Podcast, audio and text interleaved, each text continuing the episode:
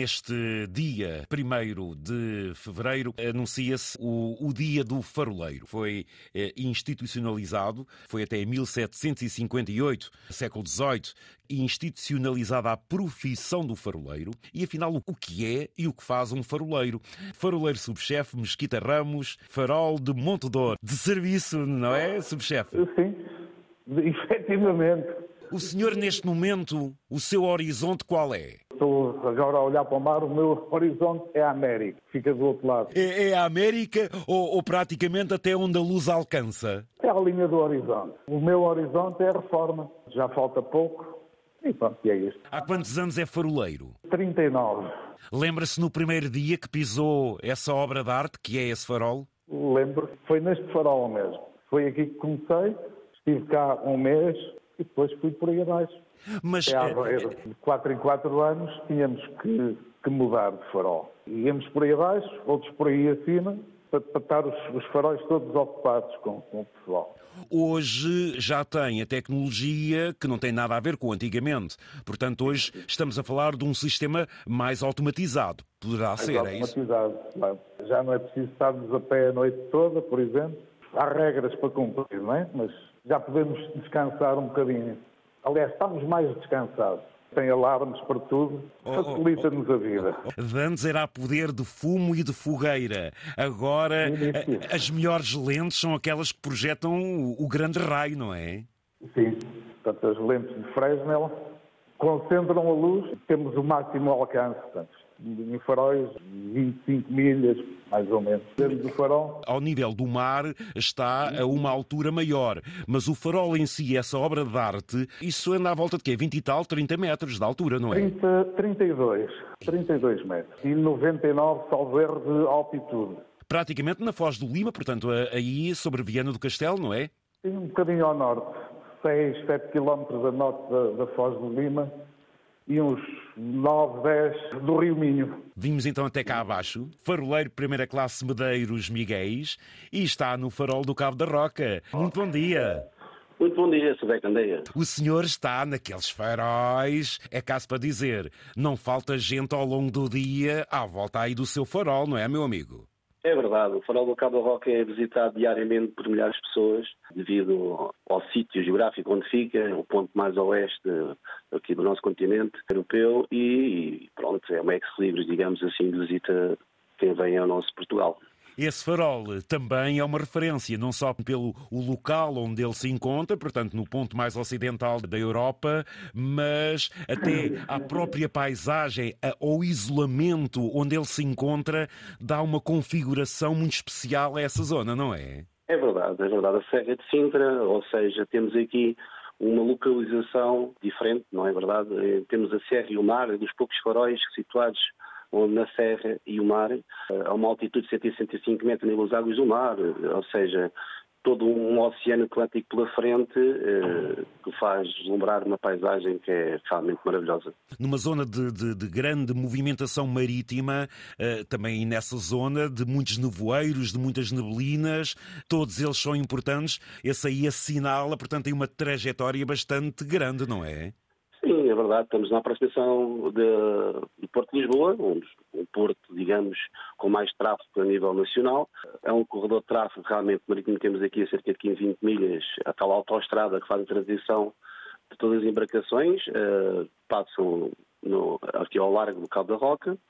E a aproximação vindo, de, ou seja, para o Porto de Lisboa é extremamente sinuosa, ou seja, temos aqui dobrar este cabo, e depois Exato. temos logo o cabo raso e a aproximação depois da entrada da Barra de Lisboa com a sua complexidade, onde temos todos uh, os nossos elementos marítimos para fazer a segurança marítima nacional, nesse caso. Né? Isto é um orgulho, é um orgulho porque uh, somos um país marítimo, uh, temos esta costa imensa, mas depois também é um orgulho quando verificamos que os faróis foram feitos não só para o seu objetivo, mas também são polos culturais, para já o intuito que os fez nascer e a forma como foram feitos. Depois, a estrutura, alguns que são extremamente bonitos e localizados em zonas zonas que são fantásticas. Eh, Portugal eh, tem 30 faróis no continente, 16 nos Açores e 7 na Madeira. Sim, senhora, exatamente. Aqui no Cabo da Roca, O senhor dorme aí, portanto, ou seja, as instalações estão preparadas para vocês terem a vossa vida aí, não é?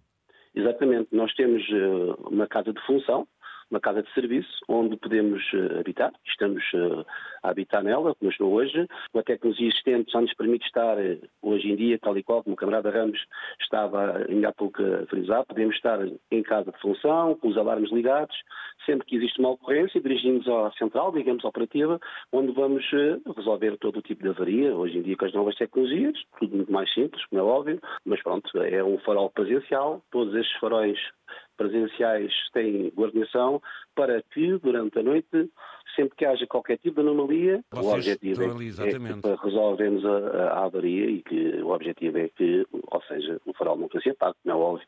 Claro. Mantemos a segurança marítima sempre operacional. Quem dorme num farol está sempre de serviço. Sim. ao fim e ao cabo, no local de trabalho, e como sabemos que isso não pode falhar, vocês têm que, obviamente, estar sempre operacionais, não é? Claro, portanto, há um que está de serviço, portanto, serviço efetivo, não é? serviço de dia. Mas o pessoal que cá está, sempre que soa um alarme, aparece. Pois. Aparecem todos, não falha ninguém. Vocês já estão habituados, já são muitos anos, mas o que é dormir num local isolado em que se ouve e se sente as forças da natureza? No princípio é, é uma coisa esquisita mas depois, quando o pessoal habitua-se e falhando, falhando, por exemplo, o som do mar, já falta alguma coisa, não é? Pois. Estamos, ficamos habituados, acaba por ser um vício. Medeiros Miguéis, os faróis, sei que alguns podem ser visitados, até às vezes mediante alguma inscrição.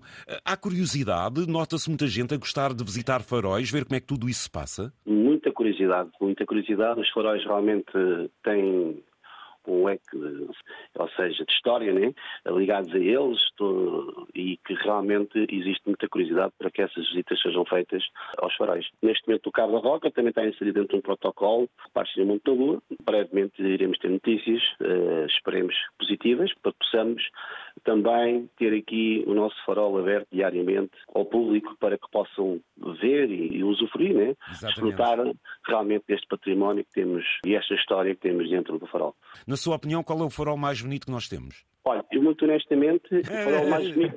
Não, e, e, é mesmo verdade, e eu já disse isto muitas vezes, ou seja, o farol mais bonito é o farol de Monte Dor, precisamente onde estamos Quita Ramos. Para mim, o farol mais bonito em termos, ou mais bem localizado em termos de natureza, é, para mim, na minha opinião, o farol do Cabo da Roca, sem dúvida nenhuma. Ou seja, são duas coisas distintas. A torre em si, a estrutura, ou seja, a arquitetura... É diferente. Eu, eu, o seu do Cabo da Roca é redonda e o da, de Monte Dor é, é, quadrado, não é? Não, não, negativo. É quadrado também. Não ah, também é quadrado. Cabo da Roca, só que pronto, tem aqui outro tipo de... Ou seja, uh, envolvente do granito do farol de Monte Dor, toda aquela cantaria, todo aquele trabalhar, hum. acho que faz um farol único, na minha opinião. O farol da Cabo da Roca, uh, é, é, verdade, a localização do farol da Cabo da Roca é única. Não há nenhum farol, na minha opinião. Uh, logicamente, temos que falar nas ilhas, mas assim, estamos a falar aqui no continente, no continente, porque realmente entre a serra e o mar tem aqui uma componente e tem aqui um, um cabo que entra pelo oceano adentro, a uma altitude de 165 metros, é assim algo de, de, de, diferente. Mesquita Ramos, você deve estar todo orgulhoso, estão a falar do seu farol, a dizer que é o mais bonito, ou pelo menos aí isso dá-lhe gosto também, não é? É um orgulho, não é? Porque vocês já sentem estas coisas de forma diferente, não é, Mesquita? Claro, e tem outra coisa, não é? É que eu sou daqui, eu sou da aldeia.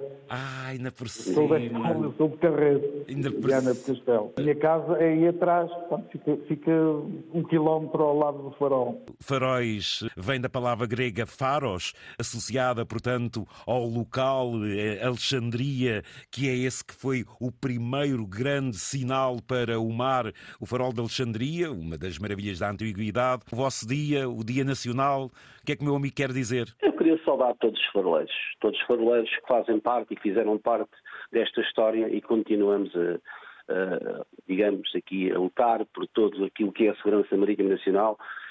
E dar um abraço desde os Açores, passando pela Madeira e aqui no continente, em especial todos aqueles que estão de serviço neste dia e a todos os outros que fazem parte, inclusive também à Direção de Faróis, que tem nos seus 104, 110 elementos entre civis, militares e motorizados, que contribuem para que toda as ações, ou seja, a manutenção de ajudas à navegação se mantenham operacionais e desejar ventos de feição, que é aquilo que nós esperamos Exatamente. e que as coisas corram de uma, de uma forma mais positiva, que a nossa profissão seja vista de uma forma um pouco mais abrangente pelos nossos governantes e por, por quem nos lidera e que haja cursos e que esta proteção se mantenha, porque nós temos realmente uma função indispensável para a segurança marítima e, como tal, necessitamos de operacionais, cursos que venham.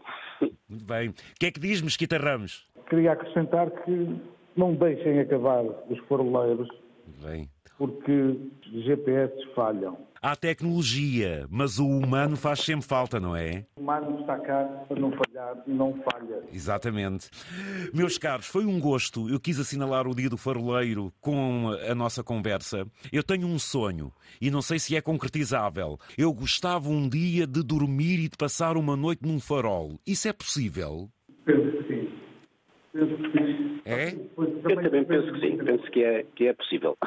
Okay. Sem a essência do filme, faz-me lembrar um, um, filme do Carpenter chamado O Nevoeiro, em que havia um estúdio de rádio montado num farol para acompanhar toda a navegação e essa imagem não me sai da cabeça. A essência do filme é que é terror e isso eu ponho de lado. Meus caros, Mesquita Ramos, Medeiro Miguéis, foi um gosto em vós. Um abraço a todos os faroleiros do país por manterem esse património humanizado. Ouvintes, quando forem visitar um farol, não tirem apenas selfies. Vejam o que é o pormenor e a tecnologia ao longo do tempo e depois queiram saber mais junto destes homens, destes profissionais. Foi um gosto. Um grande abraço para muito, vocês e um grande muito dia. Muito obrigado. Muito obrigado, Zé. Continuação do bom trabalho. Muito obrigado. Então, isto, é, isto é matemática. Forte abraço e continuação do bom trabalho. E já sei que tens aí pessoal aí contigo, o Pessoa e o Luizinho, a trabalharem também em conjunto no farol. Um abraço para toda a guarnição e para vocês. E é muito bom. Antena 1, Liga Portugal.